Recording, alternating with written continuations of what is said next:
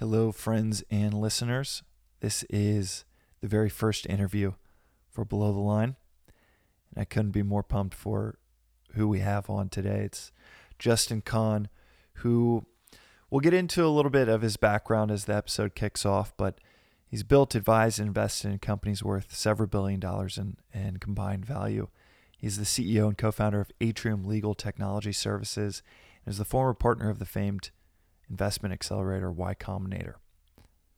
But that's the above the line version of, of who Justin is.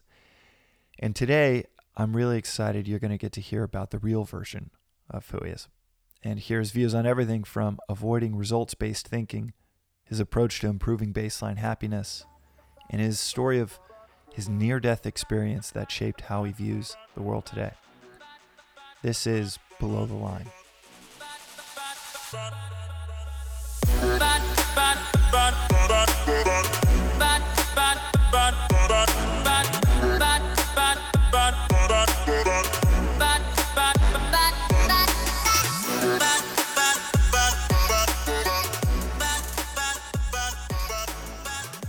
Really excited to have a conversation with Justin Kan.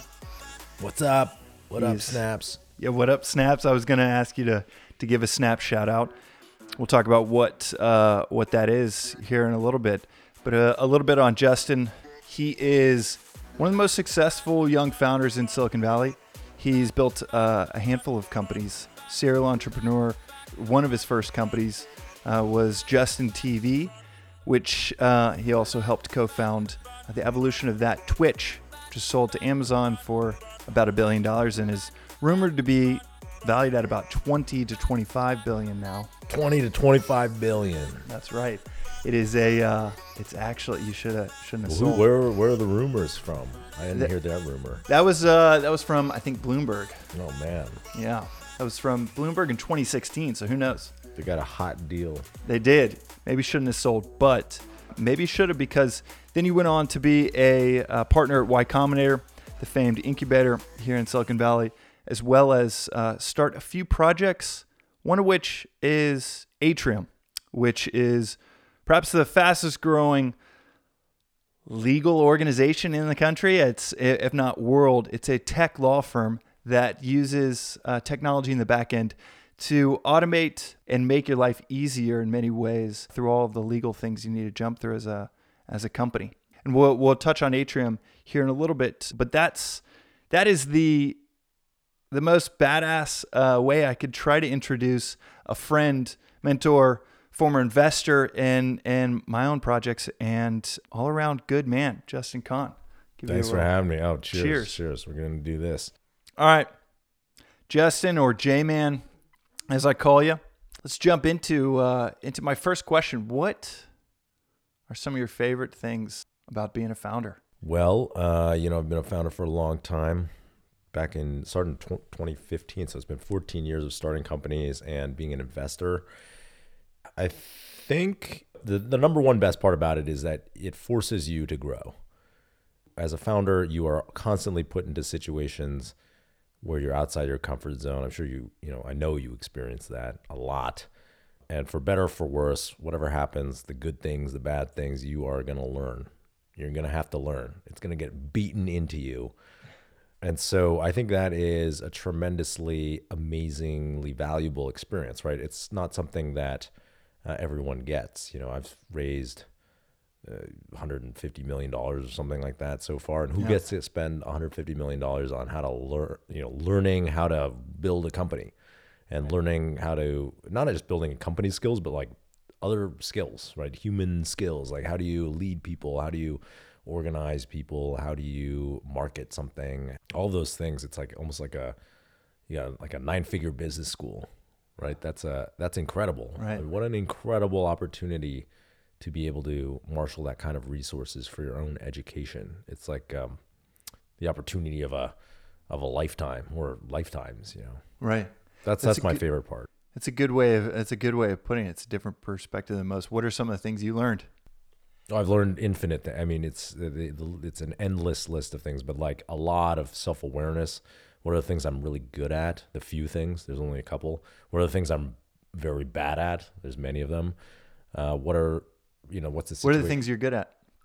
I'm very good at sales, any sort of pitching type of thing, uh, which is a pretty critical skill as an entrepreneur. But sales, uh, recruiting, uh, raising money, good at those things. Um, and I, I think I'm pretty strategic. I, I think I have a good strategic mind. Uh, so those are two core skills. And then, you know, I'm bad at a long list of things. You know, operating things consistently over time, uh, giving people consistent feedback. Um, basically, the operation operationalization component of things. Is there anything Um, that you're that you're bad at that you five, ten years ago you would have thought you were good at? That maybe took you know experience. Yeah, I mean, I think I would have thought that I was good at operating things, and then now I've come to realize, no, I'm better at partnering with people who are a little bit more consistent and thorough, and better project managers than I am, and helping them in a more strategic way. Yeah. Well, it's uh, and how many people is is Atrium now? It's about 150 people. We started in May in 2017, and uh, we're about 150 people now. Oh, that's awesome. Um, do you mind By telling a little- measuring measuring your company and how many people is, it is is like measuring your airplane in weight. Yeah, totally, So- totally. But it is. Uh, you're also going to learn a lot. yeah, Um, that's the good part. We've learned a lot from the just how to grow a company really fast, what not to do. You know, there were a lot of alignment things that we worked through. When you grow headcount really fast, uh, a lot of times you have to work on making sure that you have uh, company alignment dialed in. I wouldn't say that we've figured it all out, but it's something we've been proactively working on a lot after a lot of missteps in the beginning. Do you mind? Do you mind for the listeners breaking down how like what is uh, what's so important about getting alignment right and what? Well, what you just have a bunch of people who never worked together before, right? And so, how would they know what are you here to build? What's the purpose of this company? What are you trying to do together? How do the cross-functional groups work together in a way, and how do you do goal setting in a way that aligns everybody's incentives? You know, just basic stuff like that that you take for granted at other companies. Yeah, I, it's I, yeah, I would say it's not not basic at all. After uh, you know about two years at of working at Airbnb, it's it's super hard to master, and it's just continual evolution on the things that bad at the things that you're good at. Um, what is what are some of the things that you've always you've always been good at? Even just five year old Justin, twelve year old Justin. Well, I think I have that catalytic energy to get ideas moving. You know, I like I like ideas. I love new ideas, new ideas for businesses, but it could be anything. I have that energy that gets people excited about it and to galvanize them to to work on a project, you know. Yeah. Is there two sides of that? Is there a weak point of that? Yeah, You- every every every strength is also a weakness. Your greatest strengths are always your greatest weaknesses. I believe that. And for uh, when you know when you have a lot of energy for new ideas, focus can be a big problem. You know, you you need to in order to get anything not just zero to one, but from one to you know ten and ten to hundred, you're going to need focus. And sometimes you can. Uh, many entrepreneurs are like this. I think they get you get distracted by new ideas. You know. Yeah. I remember in between in between exec and and atrium, you were working on a few ideas at once. How many were you working on concurrently at that at kind of the height? Well, we were we were, I was incubating a couple ideas, but I was never really working on more than one uh, at a time myself. We incubated. uh, Well, there's a company that kind of spun out of a couple friends of mine working out of my house. It was called Alto. It's a pharmacy company now. Uh, raised about seventy-five million dollars for for that company, and um, that's about a two hundred person company based here in San Francisco and in Denver. That was one, and then I was incubating all these different social apps, but kind of one at a time. As each one failed, we would build something else. So we built this com- thing called the Drop, which was kind of a music product hunt, uh, Reddit, and Yeah. then we built this. Uh, that didn't really work very well, so we built a uh, something called Whale, which was a Q and A app. Uh, well, actually, first we built this thing called the Artist Union, which is kind of a music promotional tool. Actually, it's still around, um, kind of a small business, but uh, for for artists to promote their their their tracks. And then we built this thing called Whale, which is a Q and A video app, and you know, mostly experimenting with different consumer social apps, which is a business that's pretty hard to, you know, it's a very lottery crapshoot type of thing. Yeah. Well, Uh, I mean, you've had a pretty good good hit rate. How out of curiosity, how many how many companies have spawned from Justin Kan? And it's always in partnership with many many great people, but with you being part of the brain trust of of them? How many, if you were to count them up? Well, I don't. Most of them were failures. I don't think counting your number, you know, serial entrepreneur just means you don't didn't really figure out, you know, a good company to start, right? So, we had one really good one, which was Twitch, which spun out of Justin TV, which you know shut down. So, you know, but it's the same company. You count that as different companies, and we spun out this app called Socialcam, which is kind of like an Instagram for video. I had this company called Kiko, which was the very first company that was funded by YC. It was a calendar app, but also mostly a failure. We ended up selling it on eBay and then, you know, this product company that that built the Artists Union in Wales, all one company really, and then um, this pharmacy company, and then now Atrium, and I also created that exec company, which is kind of like an errand running company, which turned into something that was like HomeJoy, kind of like a cleaning service, book on mm-hmm. online cleaning service that we sold to Handy uh, which is not a super great outcome, but we we ended up selling it for stock in Handy, and then Handy, mirac- against all odds, is now was just acquired by Angie's List. Yeah. So, well, it's uh, yeah, I'd actually rack that uh, one in the W's column. Yeah, seriously. Well, I you know, there's maybe there's not much to be said for counting up the number of companies that you've that you've launched, but I'd say shots on goal. That's it's you have a unique number of, of times in a 14 year entrepreneurial career of companies that you've you've launched. I mean, it's there's it definitely says something about you as a founder. Um, as this is I'm easily distractible and lack focus. Maybe, but it also says um, you're willing to try much more. I mean, just trying to build a company, and I know for for many of the friends that I have back home, I'm uh, from Texas. It can take a lifetime for them to get the courage to build up, uh, you know, that courage to start one thing, and you've started so many, it sounds like it's gotten easier over time to start them and, and realize which which have legs, which don't.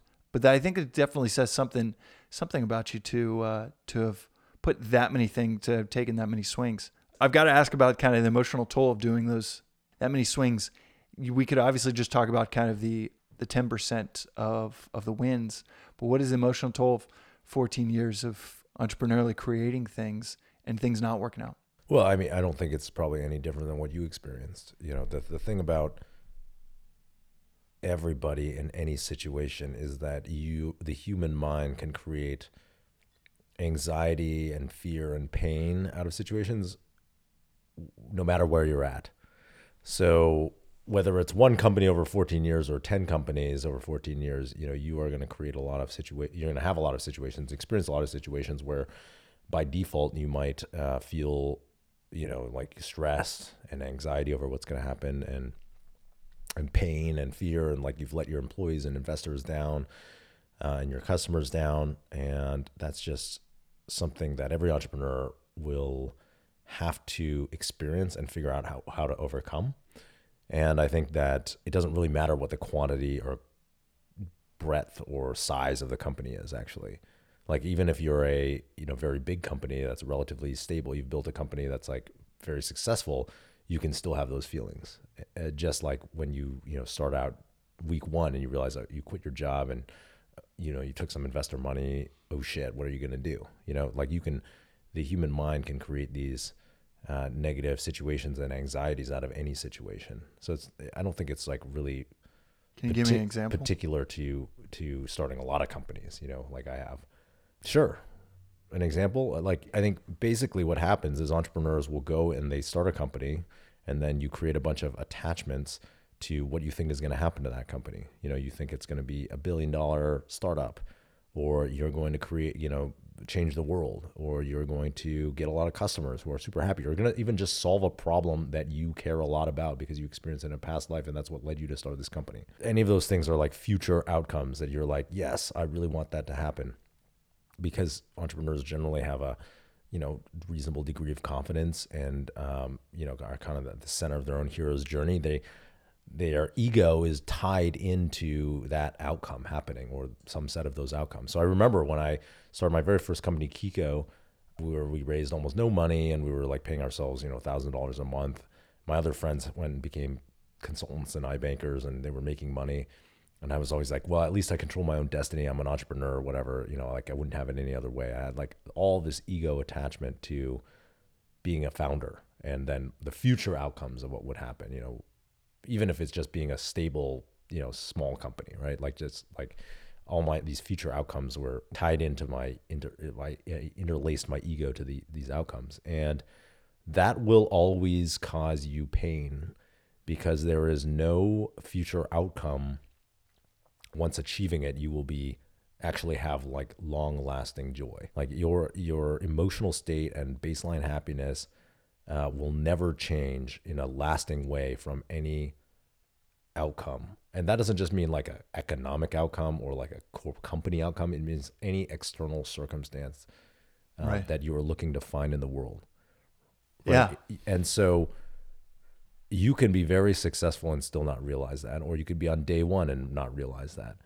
And for me, we had already created a billion dollar company that we'd sold before I realized that, you know, and that is, that's that's that's I guess what I mean. Yeah, it's why I love talking with you because I think you you you probably think about this stuff so deeply and so often that you think everybody does, but this you know these these terms that you're using like attachment or outcomes and outcome based you know thinking or baseline happiness like it's deep stuff I it's all and by the way for the listeners uh, there's no hiding the fact that I, I really wanted Justin to be the first guest for this podcast for for a lot of these these reasons but you shared with me in one of the questions I plan on asking two two questions each each episode and then really conversationally taking it from there but uh, one of them is what's something you think a lot about but you don't. Yeah, get some more kin. Yeah, that's I right. like this kin and recess mix. It's really working for me. I me. know, I know. You might be able to increase your baseline happiness if you drink this drink. Yeah, well, I was about to ask, you know, what's something you think a lot about, but you rarely get the chance to to talk about.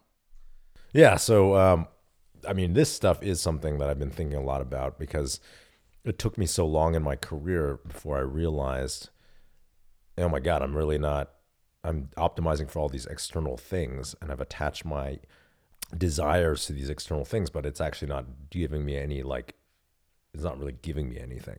And then at the same time, I'd started this new company and I've been undergoing, you know, I went back into it and I'm like, oh my God, this is just as stressful as I ever imagined. Like, why am I so stressed out? Now I'm already reasonably successful, I've got what I set out to get in the beginning. Uh, you know, I started 14 years ago, why am I still so stressed? and I realized you, know, you can create a stress out of anything, at any situation.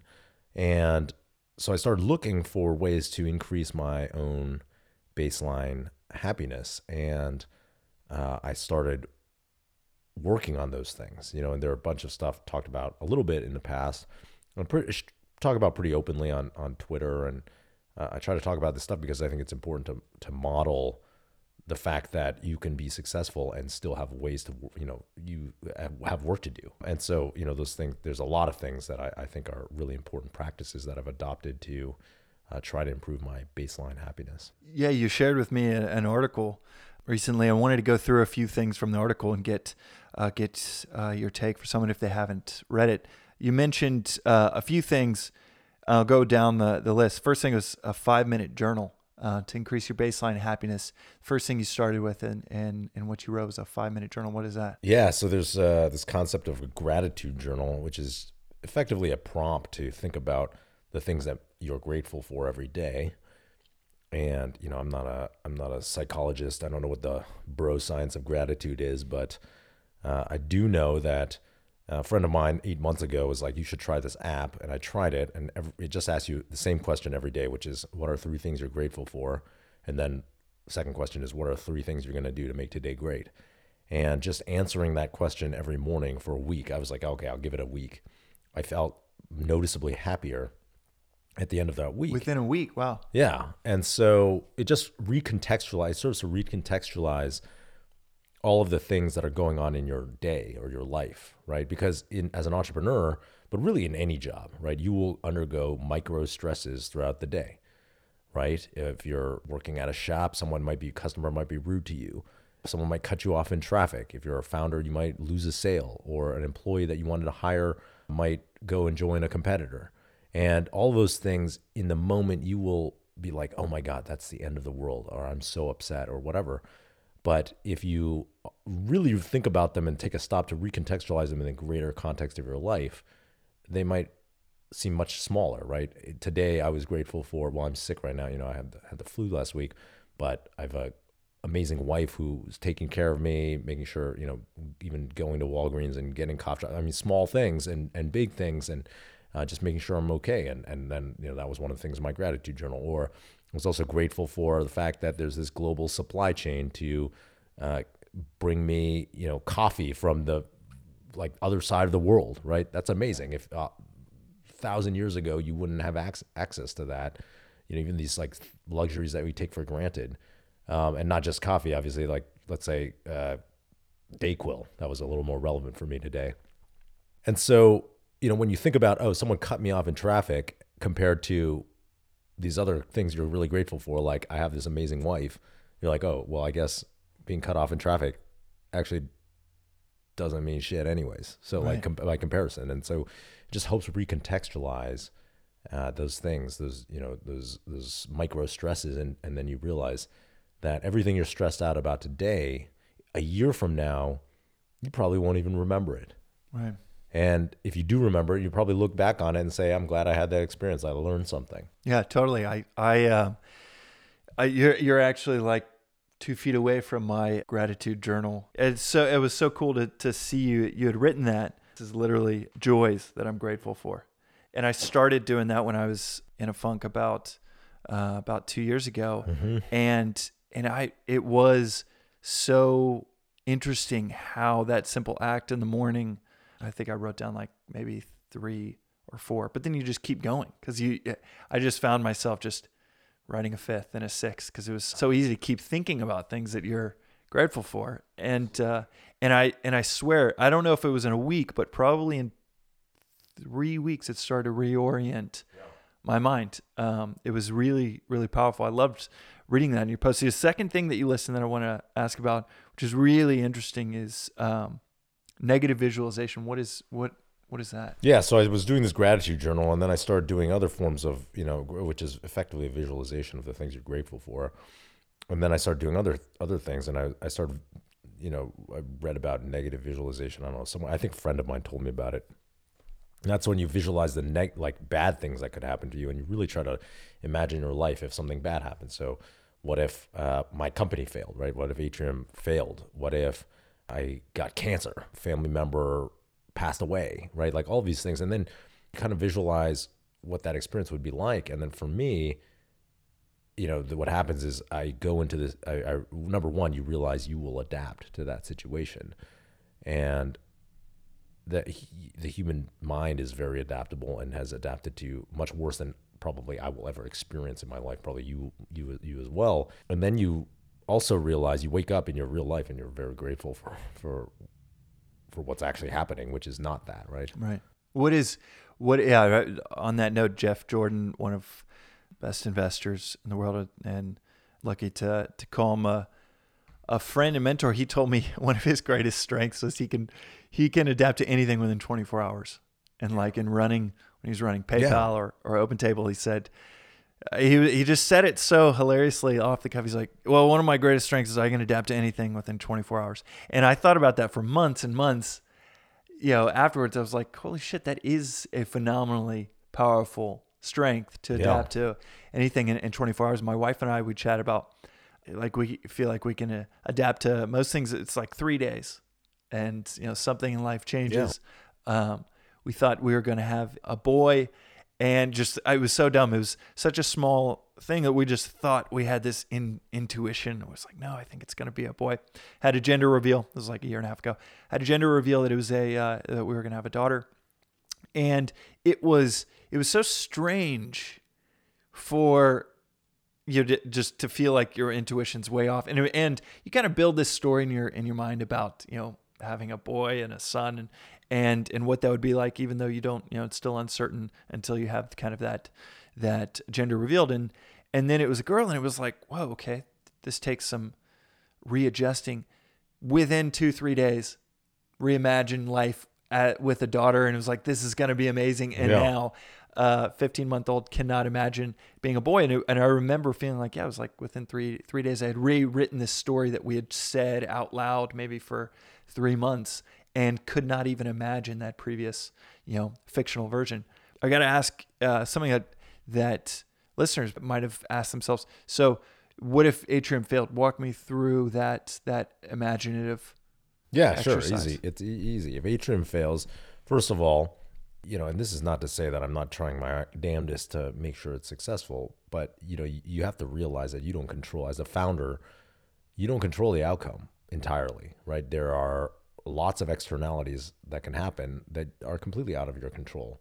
Won't enumerate them all here, but there's lots of things that could happen. The economy could like totally tank right when you were relying on a infusion of capital, right? Uh, things like that. So, so to hang it all on your own shoulders is, is a recipe for just anxiety. Uh, when really you should just be saying, well, within the constraints and resources I have, I should just be trying my hardest, you know. But I don't control the outcome, and so I'm not going to attach my ego to the outcome. And if it fails, you know, the first thing you might say is like, oh, well, I let all my employees down. But you have to realize that, you know, we live in the Bay Area where there's 2% unemployment today, and you, I will be able to help them find another job somewhere. And then you might say, well, I let all my investors down. Well, for your investors, you are one of a portfolio of many companies, and they have planned failure there's a planned failure rate and yes they are relying on you know you to try your best but they are not going to go be broke uh, and not be able to raise another fund because of your one failure you know? And then you might say well i'm you know letting my clients and customers down but um, you know Right. you would be i can imagine how i would be able to help place those um, uh, clients at, at other other great firms right? And so you know life will go on. And you know myself personally and and this is you know probably different for most founders out there but i'll be fine economically i'm fine right i don't have to be doing this but even if i did have to be doing this and if i was a founder of a company that had not had seen an exit before you know you, i would be able to find another job and it would be a great job probably in the bay area at a tech company where you know my biggest complaint might be what i'm having for lunch or whether I have to deal with corporate politics in a giant company, which is you know not the end of the world. And so that scenario of play as played out is like not the end of the world. I w- would survive that, right? So will you, and so would any entrepreneur out there. Uh, but you build up so much fear and anxiety around it because you have so much attachment to the outcome that it's actually much bigger of a problem in your mind than it actually is in reality. Right. You shine a light on it and it's Yeah. actually pretty small if you're willing to if you're willing to go there. Yeah, if you really think about it. Right. But uh, it's I totally remember experiences where it's just like you don't even entertain that thought because for some twisted reason you feel like no, it is, that is not an option. When I think you're so right in saying and articulating that as a founder you might not have all the control you think you do. Certainly don't have the control uh, at least before you start a company you think that it all comes down to the founder or it comes down to the founding team or it comes down to a strategic decision or two and that's interesting to hear you articulate that it's far less control than than you think if you were to put a percentage on it actually no if you were to put a percentage on the amount that you thought it, it came down to the founders 10 years ago versus now how has it changed it and i imagine i can uh, you know it's gone in a certain direction but is there a Oh, I don't know if it's. I don't think. uh, I mean, I don't know if it's changed. I think you. You know, maybe I have between ten and forty percent control over the outcome. You know, based on the strategic decisions I make and the type of com- company culture I build. But it's not hundred percent. I know that. right the majority of it is out of your uh, control uh, Yeah. from that at least from that numeric standpoint And then from the negative visualization standpoint, you know, I think about other scenarios. What if I? What if I got cancer? Yeah. Right. Um, and I just think about what it, what it would be like to go into chemo and like to be sick all the time and like lose your health. And then I'm like, well, the company failing's not that bad. So, you know, it's all about perspective, I think.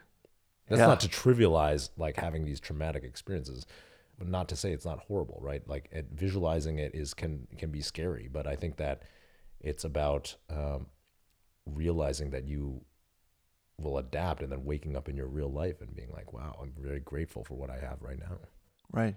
I heard someone say recently that it's not the, uh, we don't fear the unknown as much as we uh, fear losing the known. That, Yeah, um, I think there is a lot of aversion to change and to loss. right. Human beings are wired to have loss aversion. But I think that, you know, that's kind of a fool's fool's errand on its own because if you really think about it, you will lose everything that you have in your life. You know, I'm I've been successful, gotten some respected founder, had outcomes that are that are good. I made some great investments. People ask me to be on podcasts, you know, so that's great. But one day I'm not going to be famous. People are going to forget about me. You know, who are the people who founded last generations of, of, companies in the in the 70s and 80s like who's the founder of digital right like people can't even name most of the presidents of the united states right they're not going to remember me fame's going right. to be the first to go i'm going to lose my health at one one point all my relations and family members are going to die or they're going to watch me die and eventually I'm going to lose my life. And that's okay. Change is the thing that's constant in the world and you have to you can fight it and you can like have anxiety about it and fear about it or you can accept it. And the sooner you accept it, the better off you'll be. Yeah.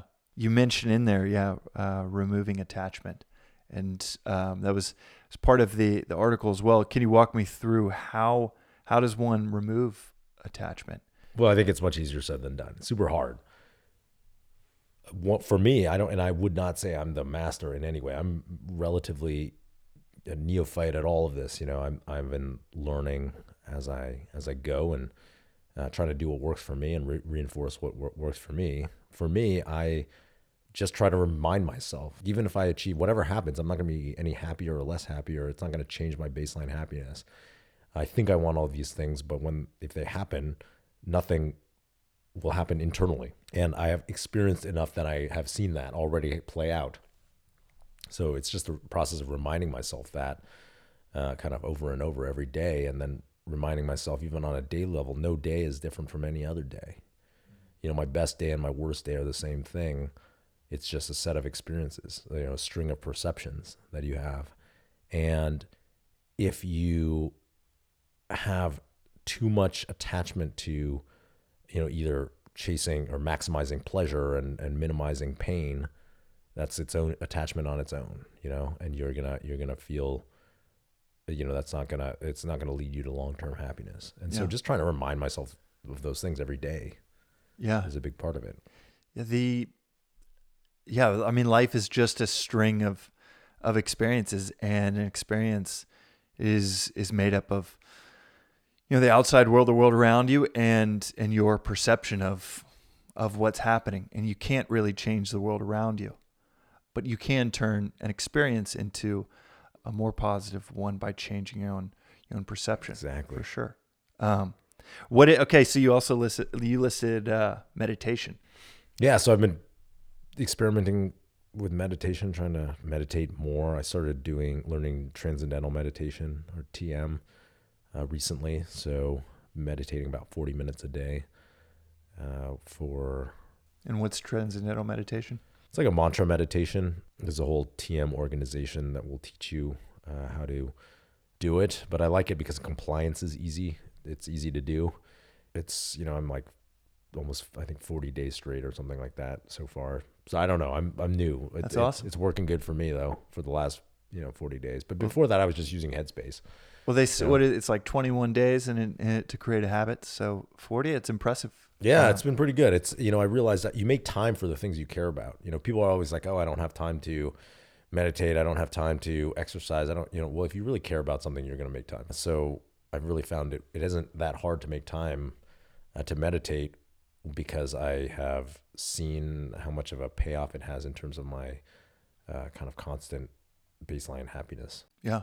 Well, it's you also put in there on that baseline improvement your phone. What have you done with? Uh, with oh, I was uh, yeah when I was when I was talking talking to Ryan uh, Hoover a couple months ago. I was on he did, he was he does a podcast and I was telling him I was trying to give up my phone and replace it with an Apple Watch. Well, that failed because I like I wanted to use Lyft and pay by phone parking app and a bunch of utility apps. So I I brought my phone back and I deleted all the apps from it and locked it so you can't install new apps and I even deleted the browser. So I deleted all the entertainment apps like Twitch and uh, YouTube and Instagram, Twitter, and I even removed email and Slack from it and then I locked it and I I turned it black and white uh, which I think makes it less addictive. And so now I just read. It's you know it's only good for note taking and Kindle and that's about it. Uber and Google Maps. Um, yeah, that's I have tried my just using my Apple Watch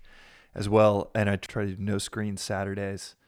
And uh, yeah, it is tough. There's a few apps that come up throughout the day. You're you're kind of like shit. Okay, I need my phone for that. But that's that's much better approach than than trying to go with a phone or or, or the watch or leave your phone at home.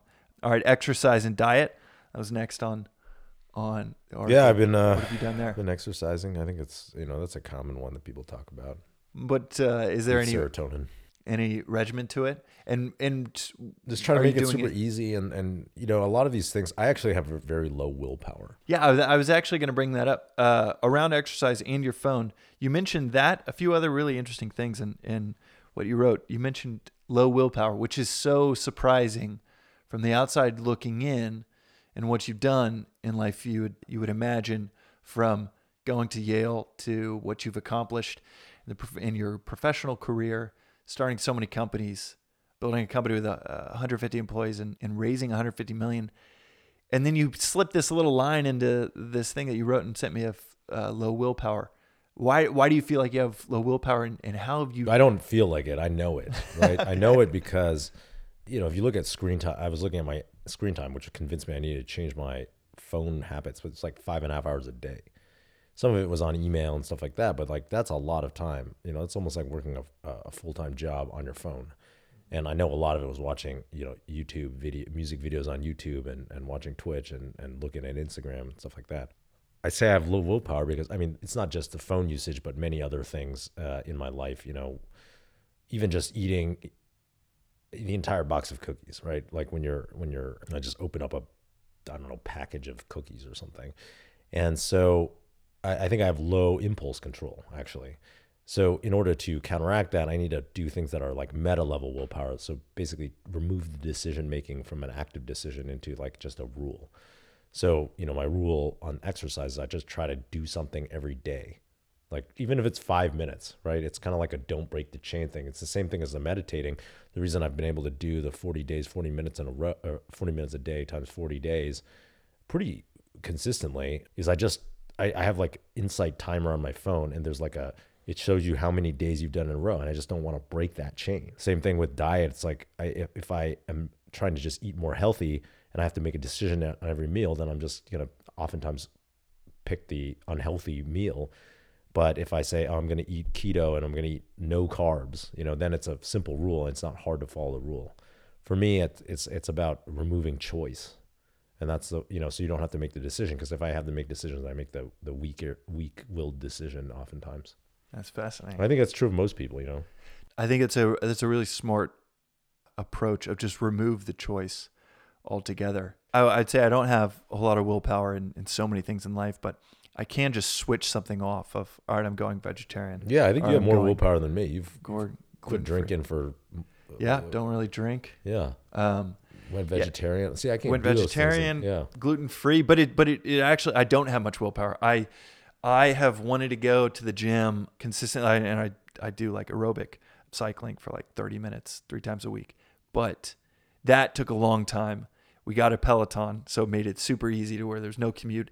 And and I've told myself because I'm one skinny dude, I've told myself I wanted to put on some muscle for five years, six years, and haven't been able to to build a regimen around that. But if I just just make a hard rule and cut something out, I can like quit it so easily. Just make a hard rule and take it out of the choice or the selection box. But yeah, no, I don't. I don't think I have much willpower. But I will uh, kind of dig in there to ask if each strength can have a weakness. Is there a strength to to your weakness of of low willpower? Has it led to potential positives in life?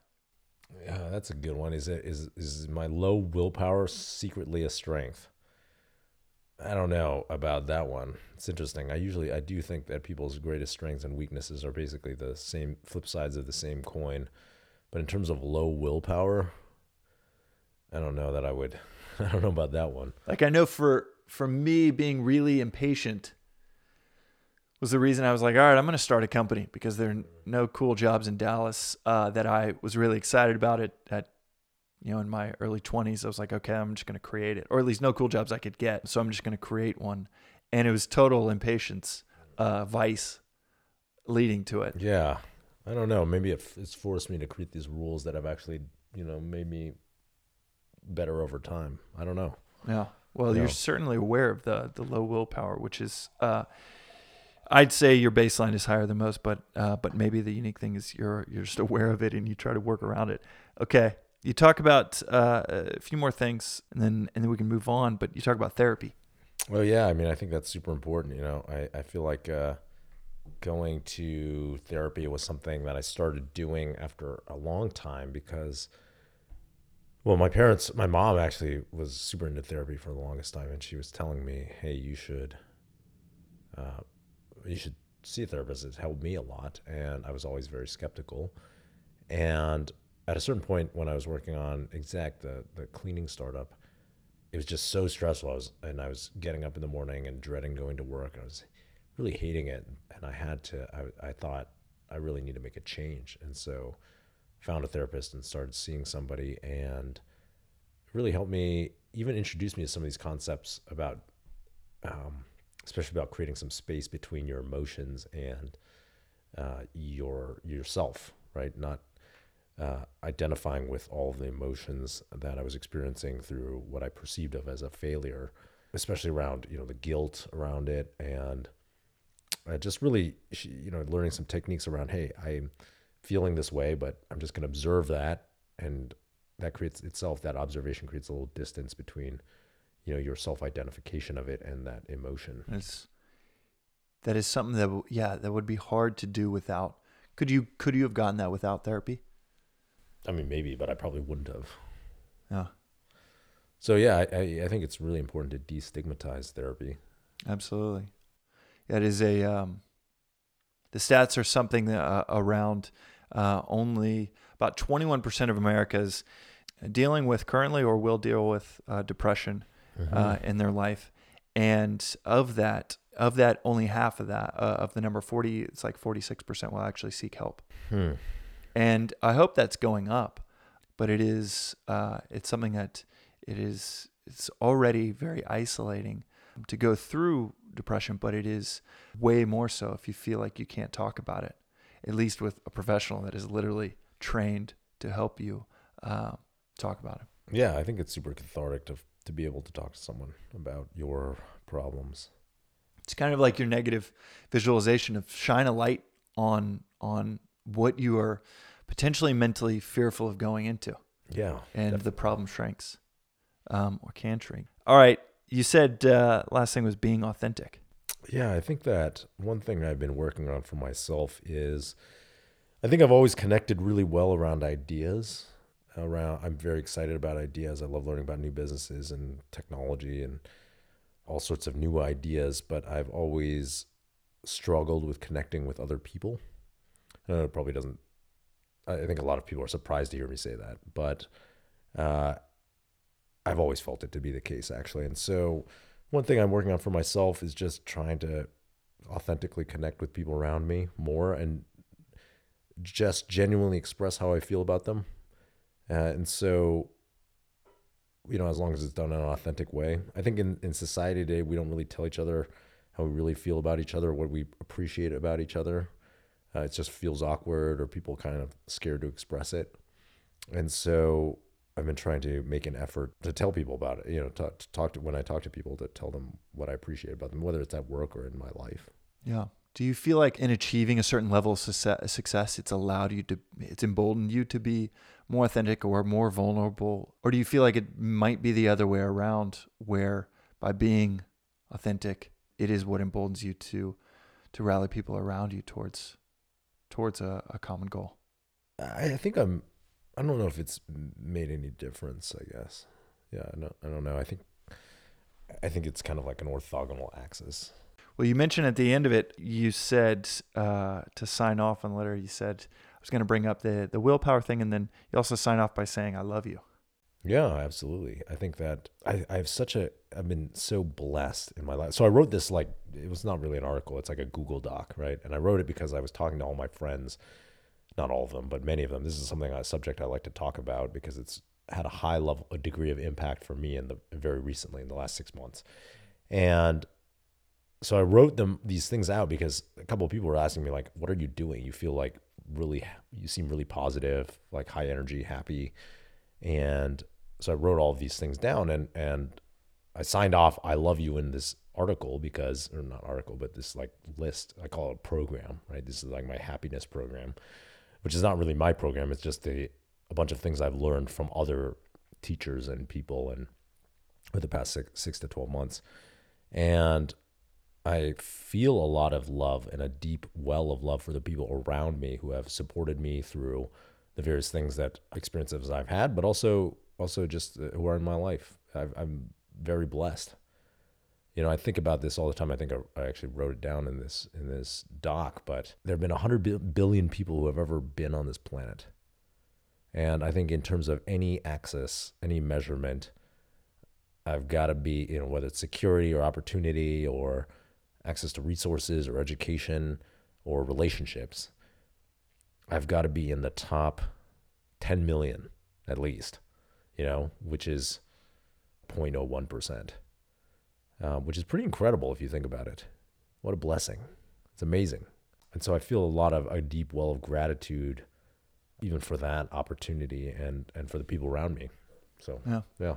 Well, it is, it is uh, very cool. I, I just, the language, you just don't hear that very often, or you don't read that very often. At least maybe it's a, maybe it is, it's something out here, or maybe it's just the professional setting in which we, which we work, one, you don't hear just the the thematic points of how to increase your baseline happiness. Everything is like it's assumed it's like do this, right. this, this in your career and, and it'll have this impact of increasing your baseline happiness. But at the end of the day, a lot of us are pursuing that. How do we become more joyful? And you kind of hit on it and there's there's almost nothing in there and it's to to what you articulate explicitly. There's nothing in there that's results oriented. Um, yeah, because the all. results don't actually make you happier.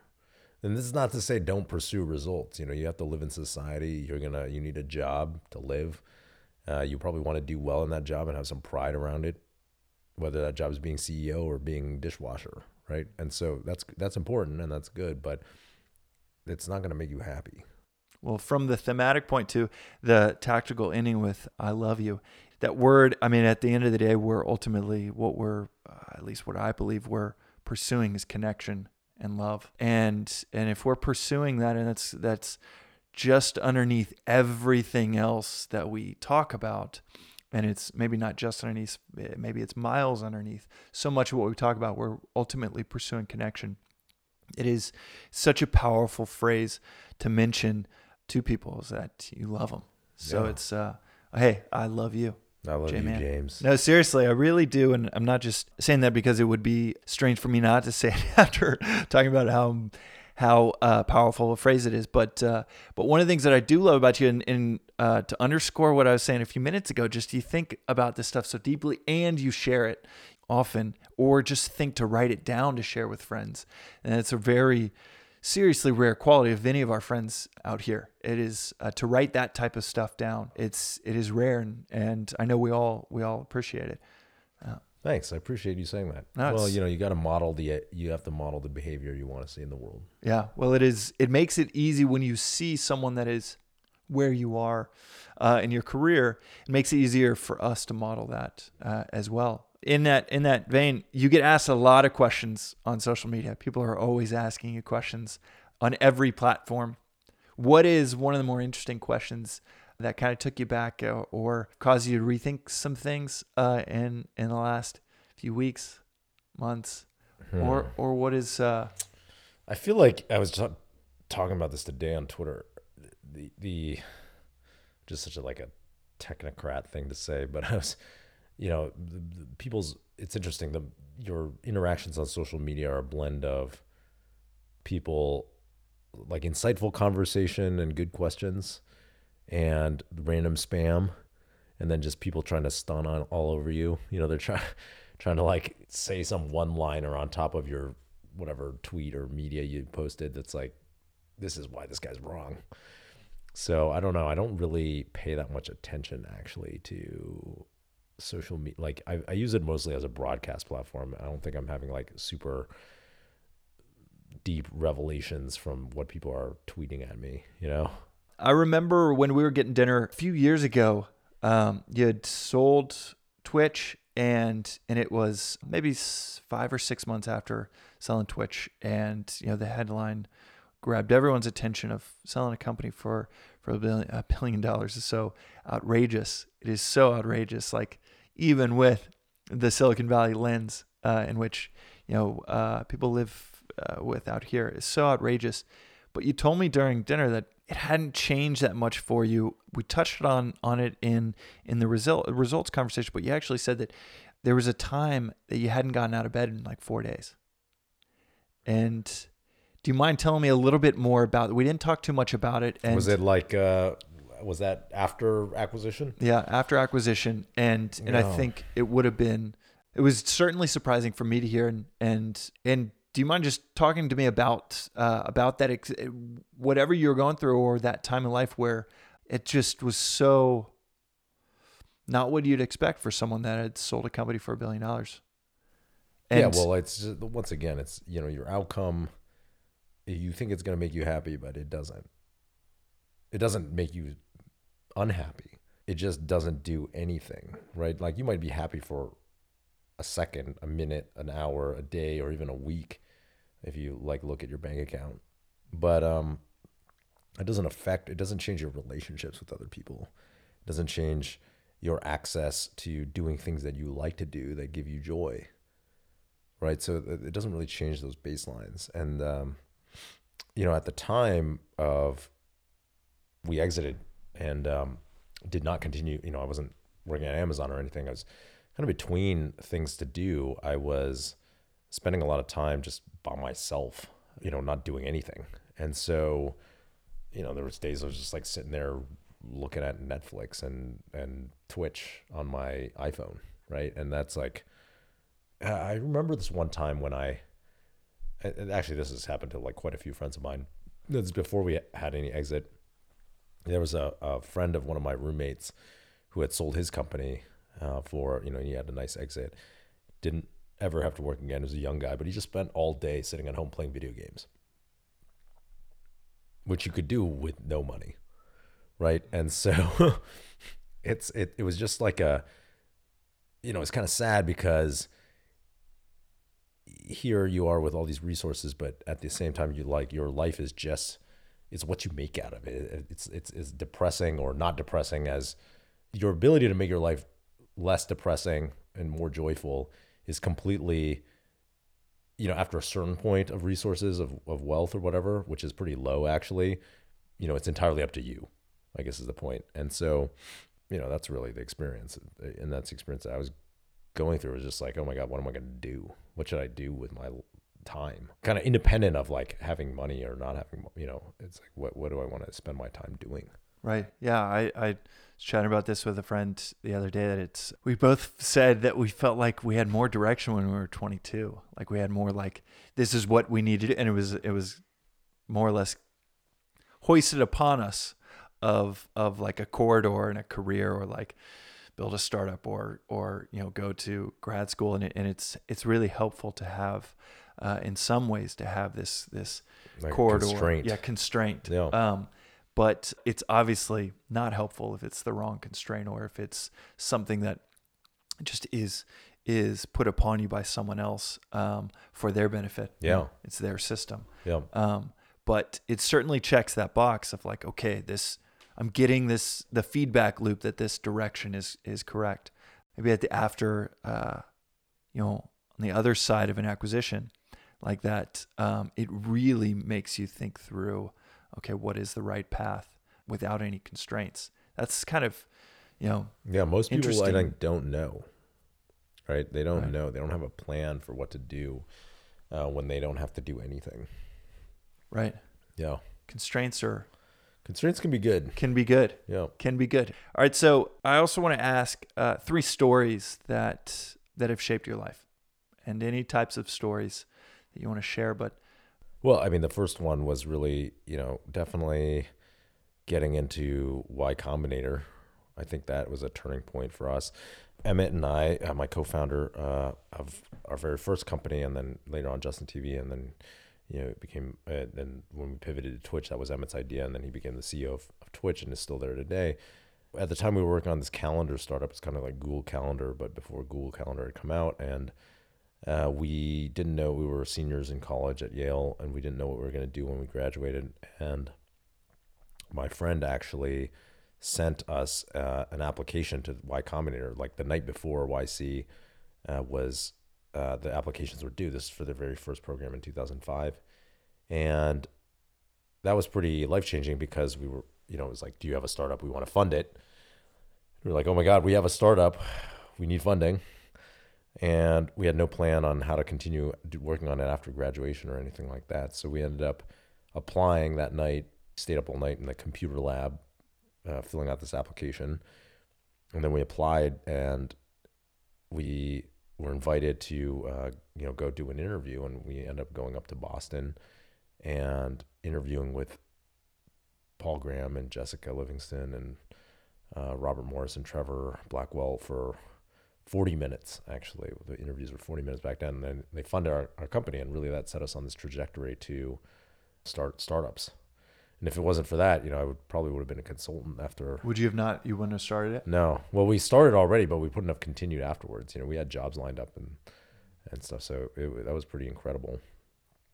That was one, and then that was probably one inflection point. I often think, you know, as part of this gratitude exercise, I wrote down all the like lucky breaks I ever got, and that was that was one major one. I remember when uh, Harj gave us a call to let us know that we got into Y Combinator. Yeah, it's amazing. I remember right? exactly where we were, pulled over on the side of the road. I had never been to uh, like Palo Alto, the Bay Area, for that interview, and, and then they call you that night uh, with it and, and let you know if you got in. And I was pulled over, and I remember just being like, there was like horses, and I, and and I have no idea where we were. Just driving around, waiting for this call to be. Yeah. It was going to be around like 9 p.m. or something, and and remember that place so vividly. I have no idea where we actually were, but uh, remember it so vividly when he called, uh, and I was like, "Just be cool, be cool." we got it, but it was yeah, pretty it's amazing. Um, what's life changing experience, man? Absolutely, absolutely. It is. Uh, it really was. It, w- it was kind of this healthy, quote unquote, corridor, some structure, but obviously in a very different direction than you know grad school or yeah. or investment banking. Um, okay, what's uh, what is another story that's helped shape your life? Um, another another good one was, you know, when we we end up selling Twitch to Amazon. Uh, by that time, I was, I was on the board, just on the board of directors, and Emmett was running the company, and uh, we had, you know, we had been negotiating this sales process for a while, and entered into, we are gonna, you know, cl- close on this day. Uh, that was during Burning Man. This is like the most Silicon Valley story ever. Um, and I was like, okay, I'm going to Burning Man. I actually built an art car that year, and so we, I, you know, my signature packet was in escrow or whatever, and I'm like, are do we? I need you need anything else from me? And Emmett said no, and so I went to Burning Man. I was supposed to, you know, I was there early, and the Monday of Burning Man or whatever was when the escrow was supposed to be released, and I remember going up there, and the night before we we like sleeping in this insulation hut yurt, like a yurt made of like insulation foam, and it's kind of taped together. And that night it rained actually, and it rained, and then the yurt flooded. So I woke up in a pool of water, and and kind of go outside. It had been like the whole Burning Man, you know, was flooded. And I spent the entire time walking around. Well, first drying off all my stuff and then walking around trying to figure out like an internet connection or something so I could figure out if this you know sale had gone through. And uh, we you know finally I actually don't think I found anything uh, uh, any phone or anything like that, but someone you know came in from the outside who had had internet and was like, "Oh, congratulations!" And so I like knew it was on, but it was funny because I had woken up that day in this pool of water, you know, and then we, we sold the company for 90 or 70 million dollars. And that was a pretty incredible contrast. Right. Uh, it was good. You know, you got to stay grounded. Yeah. well, I don't know how grounded Glad- it is to go to Burning Man, but anyways, it was Well, amazing. Sleeping on the ground is literally ground. Literally grounded. Yeah. Yeah. All right. As obviously um, can be life changing. Although I mean, tying it back to what we were previously talking about, I want to say it was like Jim Carrey said something, something to the effect of, "I wish everybody could be rich and famous. So they could realize, That it doesn't do anything for you. yeah, that's not where it's at." Yeah. And and it it does at least give you that the ability to say, okay, this is potentially life changing, but potentially life changing because it pulls the veil back from something uh, many people are curious. Everyone may be curious about, but yeah. It's might so not have them. That's uh, a, you know, it is interesting. Like I look at my gratitude journal entries, right? I've been doing it for consistently, almost every, well, every day basically for the last since July of last year. So it's been eight months or something like that. And most of the entries are like, I cooked something really good, right? Or I, I, you know, spent time, quality time with this friend or my wife or something like that. Those things are like it's like never a material it's very rarely i should say a material thing. I think i've mentioned my g-wagon only once. Well, it would be gratitude if you didn't also, yeah, have uh, gratitude for uh, a G wagon. But but I know I totally hear you. Yeah, mine mine it's it's so interesting. Our patterns of thought are are like anything, and and you create these patterns and pathways that you really can break by saying, okay, I want to create another pattern or another you know neurological Yeah. pathway of of noting these these small things. And like I said, it's just then you list, a, or at least for me in my little handwritten journal. I was so surprised to, to hear that you, you mentioned that that uh, the gratitude journal because it really helped me. And and I just would list, you know, like I said, a fourth thing, a fifth thing, a sixth thing, a seventh thing, and you know each morning, and it started to really um, set this kind of pathway or the pattern each day to start noticing those things. Okay, what's the third third story that third that story shaped your life? uh, so about a year and a half ago i almost drowned in the Holy pacific shit. ocean. What? so my wife and i started trying to go spearfishing and diving out in the pacific uh, in sonoma county. And we went into the water. This one time we were trying to go abalone diving went in the water and it was uh, pretty choppy like not a good time to go in. And the entry you know the the ingress point was uh, kind of a rock it was more of a scramble not like a beach. And so got in the water it was pretty choppy. I'm not actually a very good swimmer which is um you know it sounds more badass to go like diving in the pacific but it's like i'm not actually that strong of a swimmer. My wife is but i'm, I'm kind of a noob. And so uh, we started we were like oh we made a mistake. We should not have gotten in here. And we started trying to get out and that at that moment a set of waves started coming in and there's a rope ascent right and descent and i'm so i'm trying to climb up the rope and the waves just come in and they're like knocking us off and it went from this is annoying to this is a problem to yelling for help to getting tired Whoa! and then to being like this is how i die Holy shit! and luckily, my wife had a little more sense than I did. And, you know, after couple minutes, and we're like, I'm like really losing kind of strength here. She's like, let's, you know, you gotta, you gotta kick off your fins and wait until there's like a lull in the set of waves and then climb up and she kind of called it out and talked me through it. I'm like super panicking right at that point. And so she talked me through it. I got up and then I was like, oh my God, I need to figure out how to get her up. And then she, uh, she was able to, to climb up as well. And so, you know, at that point I'm like hyperventilating and, and I was, you know, cause I had thought, I, I was like, I, I thought this was it. I'm, I'm dead. And it was really interesting because at that time I was very scared of, uh, but it was the first time that I've been confronted with a situation like that, like where I really thought it was like game over.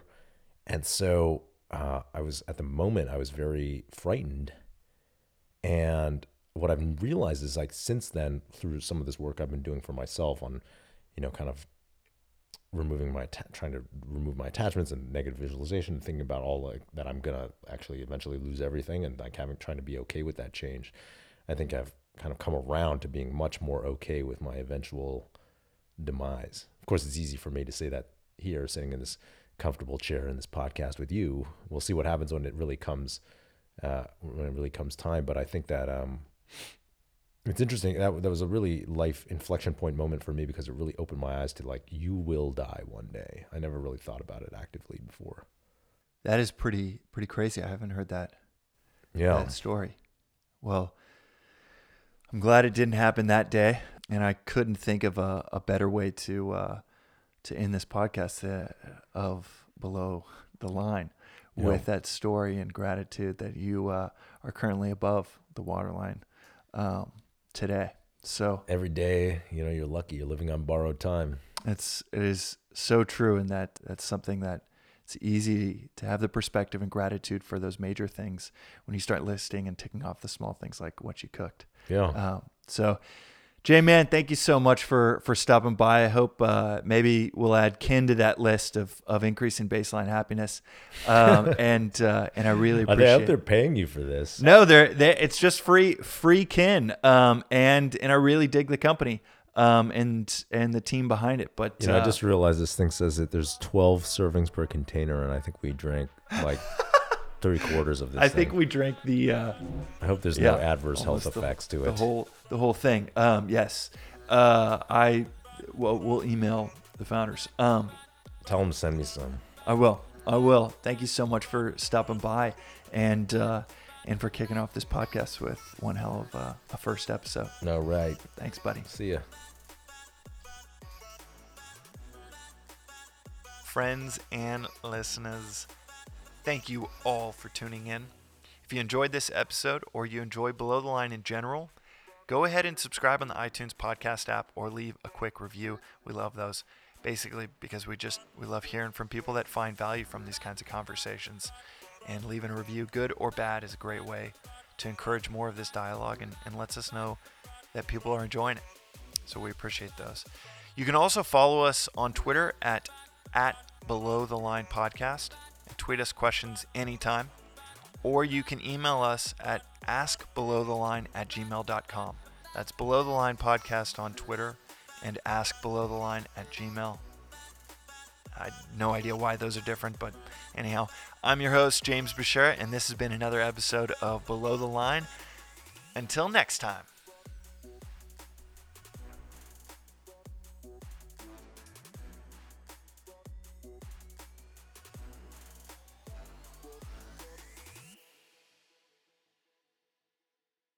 Below the Line with James Beshara is brought to you by Straight Up Podcasts.